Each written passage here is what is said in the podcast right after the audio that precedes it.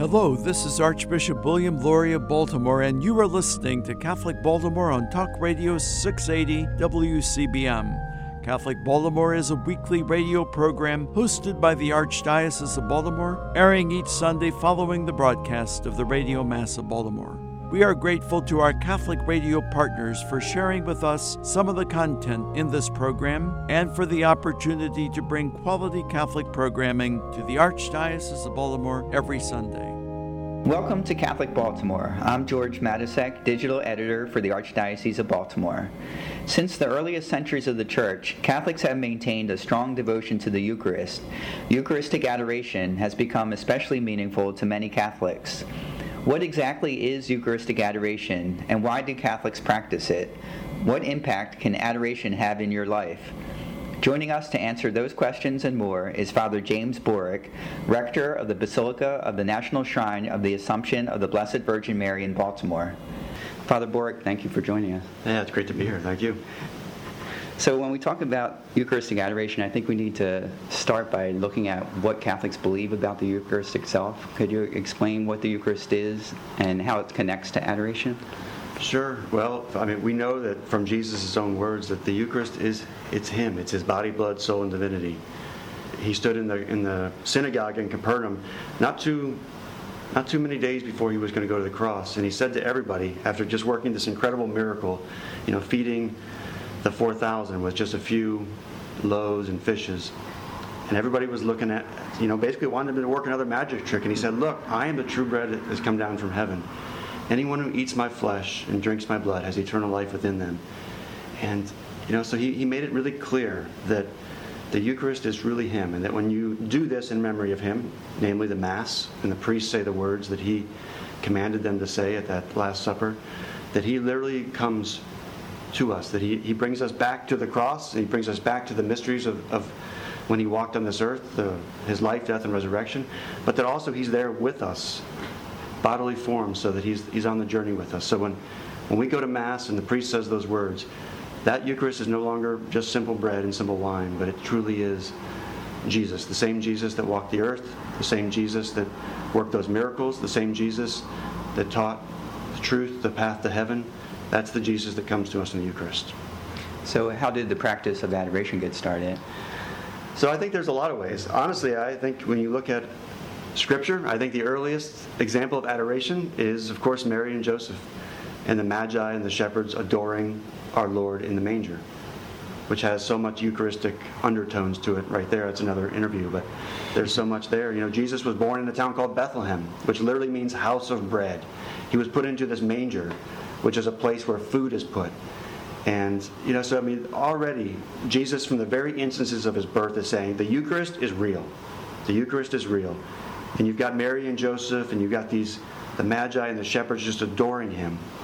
And that was really, that's paving the way for Eucharistic adoration. And when you look even as, as early as just after the apostolic times, you know, you've got um, the Gnostics and others who are denying the reality of the Eucharist. And you've got someone like Ignatius of Antioch, who was literally in chains, being, being drugged all the way to Rome for martyrdom. And he was warning against the Gnostics. He was saying, look, you know, that is the same Jesus in the Eucharist that walked this earth just a few years ago. And so the Christians, the Catholics, were inspired by that. And even the hermits who lived during those times, they began to reserve the Eucharist in their own hermitages. One is to be able to give themselves uh, the Eucharist, to be able to receive Him. But also, they realized that as they had His presence, the Eucharist, in their own dwelling space, that the reverence they owed to that was tremendous. And so they would literally worship the God of the universe in their own, in their own cells. And you know, early, not too long after that, around 120 AD, you actually had bishops who would take a tiny part of the, the host during the celebration of Mass. And it's called fermentum, It's the practice where they would take this little particle of the host and they would take it to another diocese. And the receiving bishop would take that piece of the, of the Eucharist and consume it during Mass as a sign of the great unity and the reverence owed uh, to the Eucharist and to, to fellow Catholics. Mm. So, and then from there, you know, it really began in the monasteries where they would actually set aside special spaces or rooms near the altar of the sanctuary where the, where the, the monks would would literally worship God in the in the in their sacred space in the monastery. So when we talk about adoration in its modern form, what what does it involved? What is adoration in its modern form? So it's exactly the same thing. It's taking the consecrated host, which we know to be the body, blood, soul, and divinity of Jesus Christ. We place that that host into a monstrance, and literally that is placed on the altar, and people come and worship. Just as the Magi and the shepherds and Mary and Joseph, it says Matthew 2:11 says they prostrated themselves and did him homage. People today come in front of the altar, in front of the, the Blessed Sacrament, in the monstrance, and we prostrate ourselves and we do him homage. And that's simply what adoration is. What has been your own experience of Eucharistic adoration? My own experience is that uh, it's essential to the spiritual life. So, I mean, I personally make a holy hour every single day. That's where my life comes from. It comes from the Eucharist. And so, just to be there in front of God, you know, we profess Him to be God. so, why not go to Him with all of our problems or go to Him for inspiration? Go to worship Him, to be with Him, just to sit with Him. So, personally, adoration for me is hand in hand with my priesthood. Um, in the Basilica, it's been amazing. We've had we have adoration every Tuesday from eight o'clock to four, and people come and just, including you, and come and literally just spend an hour with our Lord, interceding for our families and for our parish and for our world, for our city, which needs prayers.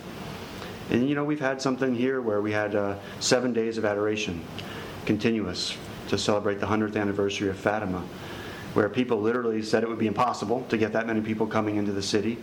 But we opened our basilica around day and night and had adoration 24 7 for seven days, and every single hour was filled. Mm. And for most of those days, there was no murders in Baltimore. Mm. So the power of that prayer in our city and in our world is tremendous. I know a lot of people say that they'd like to do something like this. They'd like to make a holy hour, but they just don't know what to do or what to say. What kind of advice would you have for people who just don't know where to begin in making a holy hour? I think the, the crux of the holy hour is just recognizing that you're literally in the presence of God and that He makes Himself so accessible. And when, you know, I tell people, and, and I try to do it myself, just be real and just speak to Him from your heart. You don't have to just say, you know, prayers or certain words, but just speak to Him as you would speak to a friend. And if you need help, ask Him directly. You know, you want to hear His voice, tell Him you want to hear His voice. If you're struggling with a certain sin, lay it out for Him. And then I always would say, just have some time to be quiet, where we're not talking. And it's like a friendship, you know. If, if, you're doing all the talking, then you're not doing any listening. And we need to have it both and. We need to we need to speak to him from our heart, and then we need to listen to him in our heart. And if we go there with that sort of humility, you always hear you'll always hear him speak to you. I know there are several parishes in the Archdiocese of Baltimore that offer perpetual adoration, which is having the, the Blessed Sacrament exposed for adoration 24 hours a day, seven days a week. And then you also have parishes like here at the Basilica where you have scheduled hours for adoration.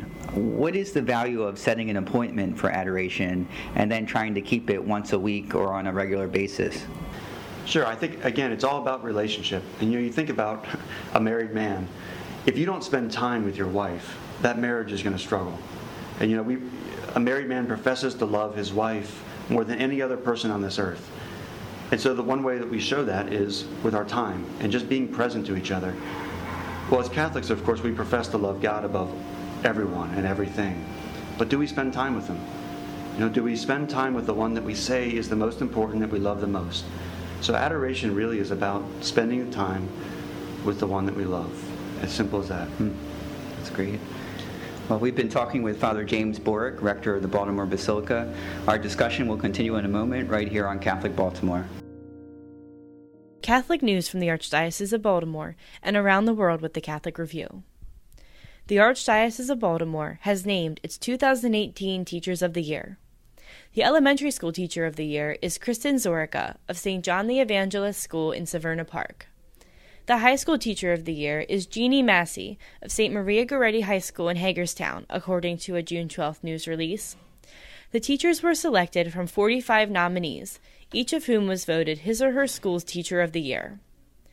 Zorica and Massey were selected for the top honors based on their demonstrations of Catholic identity, innovative instruction, professionalism, and leadership. To read more on this story, visit CatholicReview.org. Are you called? If a young person feels a deep sense of peace when he or she prays and thinks about the possibility of entering religious life, that's a strong sign he or she may have a religious vocation, according to Sister Lourdes Marie Miranda, Vocations Director for the Little Sisters of the Poor. If your heart tells you that you want to go to Mass, pray, and get in touch with the Lord, that's the big thing, said Sister Lourdes, who is based at St. Martin's Home for the Aged in Catonsville. When others frequently point out qualities in an individual that would make him or her a good priest, brother, sister, or deacon, Sister Lourdes said, that's another possible sign of a religious vocation. Those who feel called should seek a spiritual director, Sister Lourdes said, who can help them in discerning God's will. To read more on this story, visit CatholicReview.org. From the newsroom of the Catholic Review, this is Emily Rosenthal. Do you want to know more about what's going on in the church and the world than you can get from your daily newspaper or local TV? Read the only publication in the Archdiocese of Baltimore that covers the church full time the Catholic Review. Pick up the print magazine monthly at your parish or have the Catholic Review delivered to your home every month. You can get fresh news every day online at CatholicReview.org. Subscribe to the Catholic Review e newsletter for twice a week updates. Just text CR Media to 84576. Find our app on Apple and Android, and follow the Catholic Review on Facebook, Twitter, Instagram, and Pinterest. Wherever your faith takes you, Catholic Review Media is ready to inspire, teach, inform, and engage. Read it today in print and online at CatholicReview.org. That's CatholicReview.org.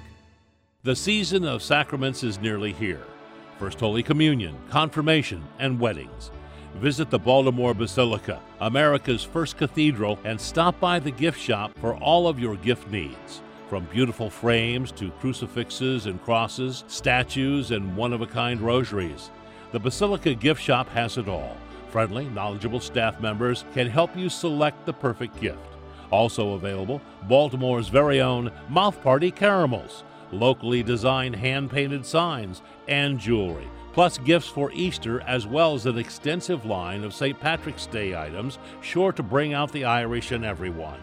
Visit the Basilica gift shop at 409 Cathedral Street in Baltimore or call 410 727 3565 for hours and directions.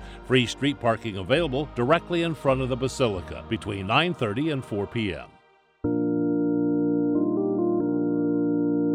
You are listening to Catholic Baltimore on Talk Radio 680 WCBM. Welcome back to Catholic Baltimore. I'm George Matysek, digital editor for the Archdiocese of Baltimore. We've been speaking about Eucharistic adoration with Father James Boric, the rector of the Baltimore Basilica. Father, it was Monsignor Arthur Valenzano, one of the really great priests of the Archdiocese, who started Eucharistic adoration at the Basilica, and he actually established the, the chapel there in the Undercroft of the Basilica when he was rector, uh, not long before he died in 2015. I know that it was one of Monsignor's goals to have people gather there to pray for religious vocations, the call to priesthood and consecrated life. Could you tell us how there is that connection between adoration and the call to religious life, and why praying in adoration seems to be such a powerful way of helping people respond to that call? Sure. So, um, religious life is simply it's a vocation, and vocation literally means you know to call, to calling from God. So, what better way to understand your vocation than to literally go before the God of the universe, the one who is calling us, and to ask Him, you know, what is it you want? I'm open to whatever you want. Lord, you know, I'm, if you want me to be a priest, I'll be a priest. If you want me to be a holy husband or wife, that's what I want. If you want me to be religious, I'm, I would love to do that. And to just go in front of him and to say, whatever you want, just make it known to me. And you know, that's one thing I said to him too is, I'll do whatever you want. Like, I'll be your priest, but you've got to make it really obvious to me. And so, one of the places that he makes it really obvious is, of course, in adoration. Just literally in front of him. So, people who go to adoration with an open heart and a real desire to do his will, you will always hear his voice. You'll always hear your vocation because he wants that vocation known to you. It's your, it's your ultimate source of happiness and your, your quickest way to, to heaven. So adoration, there is no better place to discern your vocation than in front of the in front of the Eucharist. Mm-hmm. And there are a lot of people praying for vocations at the Basilica in the chapel there. There are. There are people praying all the time. Every single Tuesday, you know, I, I remind people at the 1210 Mass that uh, Jesus is downstairs in the Adoration Chapel and that we need to go down there and we need to ask Him for for vocations, especially to the priesthood. That we're not going to get it if we don't ask it, and we're not going to get it if we don't desire it. And uh, if we desire it and we pray for it, He's going to provide. Could you talk a little bit about the connection between vocations and adoration in terms of numbers, or is there any statistical evidence that there is a direct in, impact or direct link between the two? I think there absolutely is. You know, you look at um, some of the, you look at some of the dioceses with the most vocations per capita, and, and a place like Wichita, Kansas, comes to mind. Statistically, they have the most amount of Eucharistic adoration per capita as anyone in the country. And it's very interesting that they also have the most vocations to the priesthood per capita of anybody. So I think that that is ingrained in their culture, that it's something that's part of their, their Catholic life. And you see the fruit. I mean, again, if, if God is the one who's calling us, then the Eucharist is truly God, then the, how, how better can we hear our vocation, whether it's the priesthood or any vocation, than to go in front of Him and to spend that time? So that correlation is very strong. You look at dioceses that have a lot of adoration, and almost without exception, they have a lot of vocations to priesthood, to religious life, and also to holy matrimony. The establishment of the Adoration Chapel at the Basilica really has a fascinating history. The monstrance that holds the Eucharist there was actually fished out of a reservoir many years ago by a fisherman, right? Yeah. Could you talk about how that monstrance went to the Basilica from the bottom of a reservoir?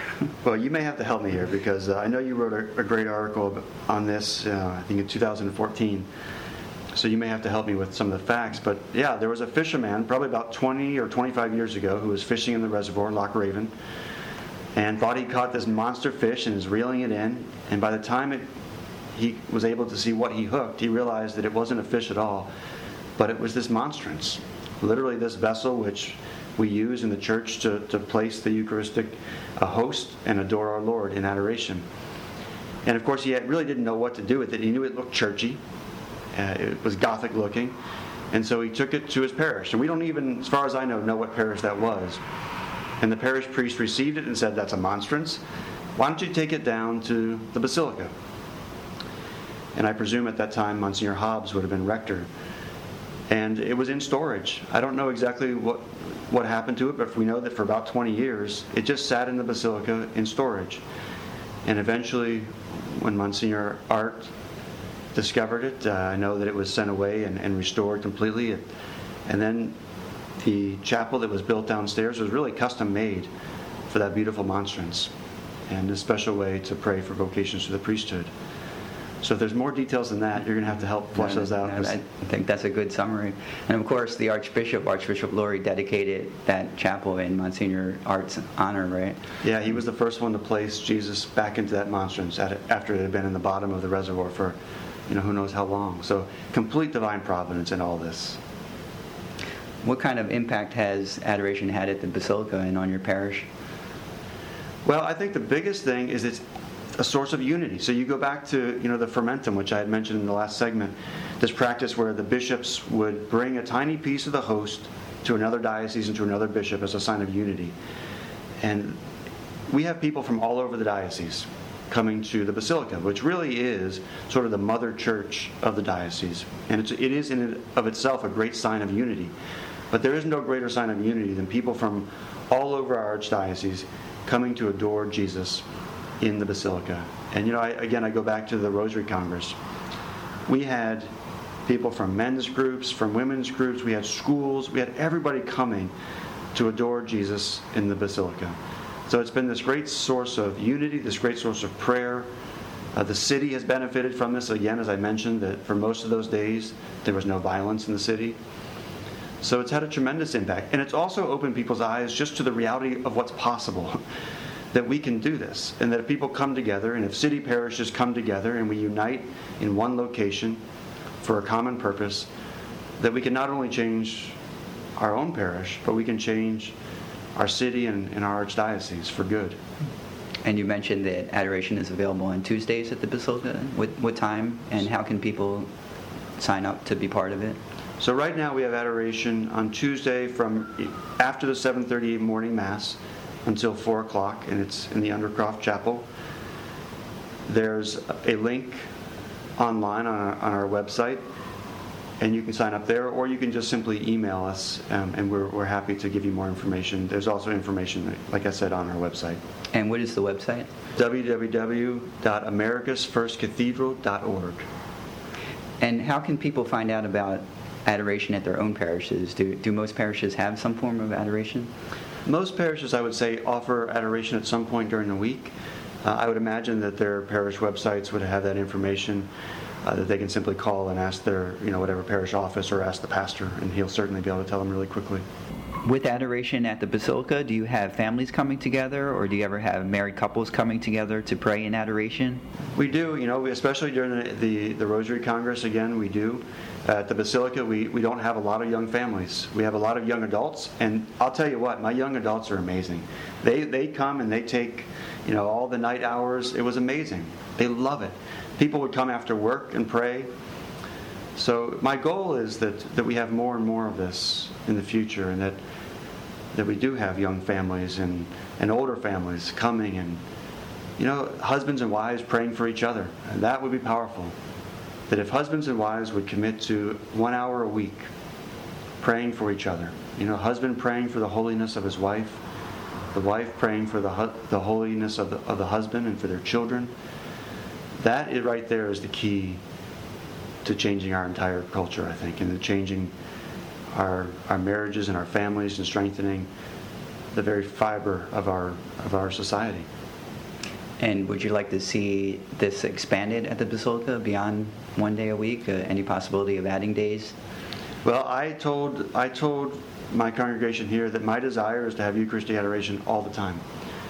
Uh, but you have to have the people that are willing to come in the door. And so right now, we're, we're just starting out. We have one day, and we're able to fill that.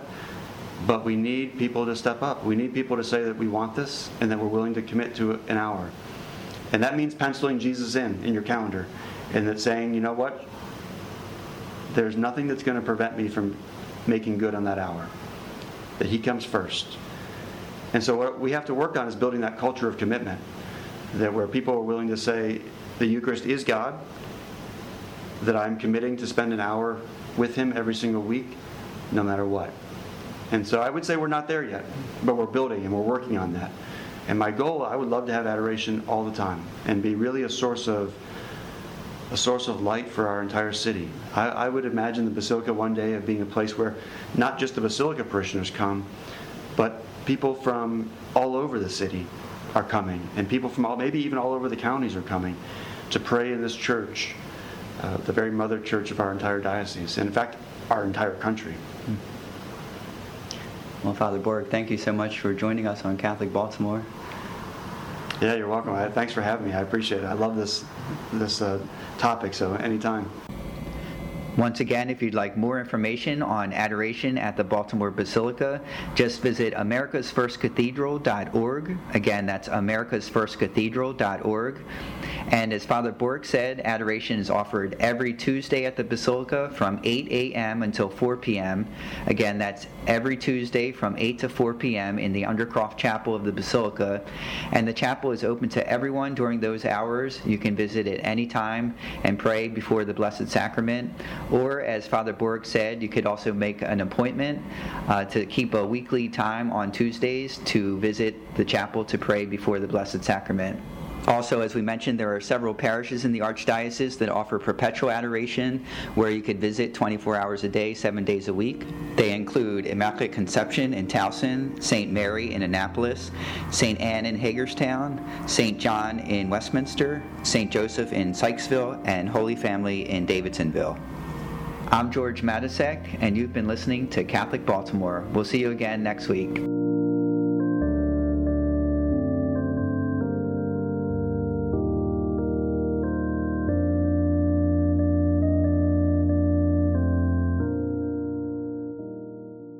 Child abuse is not only a crime, it's also a sin. The Archdiocese of Baltimore has long made the protection of children a leading priority in its parishes, schools, and other ministries. The Archdiocese seeks to keep kids safe through rigorous training and background checks, and by implementing a zero tolerance policy for anyone credibly accused of abusing a child. For more information about the Archdiocese's efforts to keep our children safe, please visit www.archbalt.org. Life can be hard, and at times we feel overwhelmed and alone. When faced with problems, know that there is a group of Catholics who are part of the prayer ministry of the Archdiocese of Baltimore, waiting to lift you and your needs to God in prayer. This ministry is comprised of men and women, young and old, religious and lay, from every ethnic and cultural background. They pray as individuals and in groups, in homes and meeting spaces throughout Baltimore. Like you, they are people who have suffered the same hurts, fears, pains, sickness, loss, and everyday burdens. Learn more about this ministry by visiting our website at www.archbalt.org.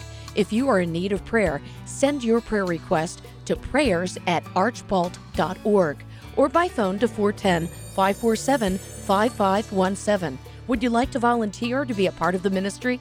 Prayer ministers are always needed. Please call or email our coordinator who would be happy to speak with you. Thank you for joining us for this edition of Catholic Baltimore. As we prepare for the week ahead, let us do so in prayer together as one community of faith. Our Father who art in heaven, hallowed be thy name. Thy kingdom come, thy will be done on earth as it is in heaven. Give us this day our daily bread, and forgive us our trespasses, as we forgive those who trespass against us. And lead us not into temptation, but deliver us from evil. Let us also ask the blessing and intercession of our Blessed Mother as we pray. Hail Mary, full of grace, the Lord is with thee. Blessed art thou among women, and blessed is the fruit of thy womb, Jesus. Holy Mary, Mother of God, pray for us sinners, now and at the hour of our death. Amen. May God bless us and keep us always in his love.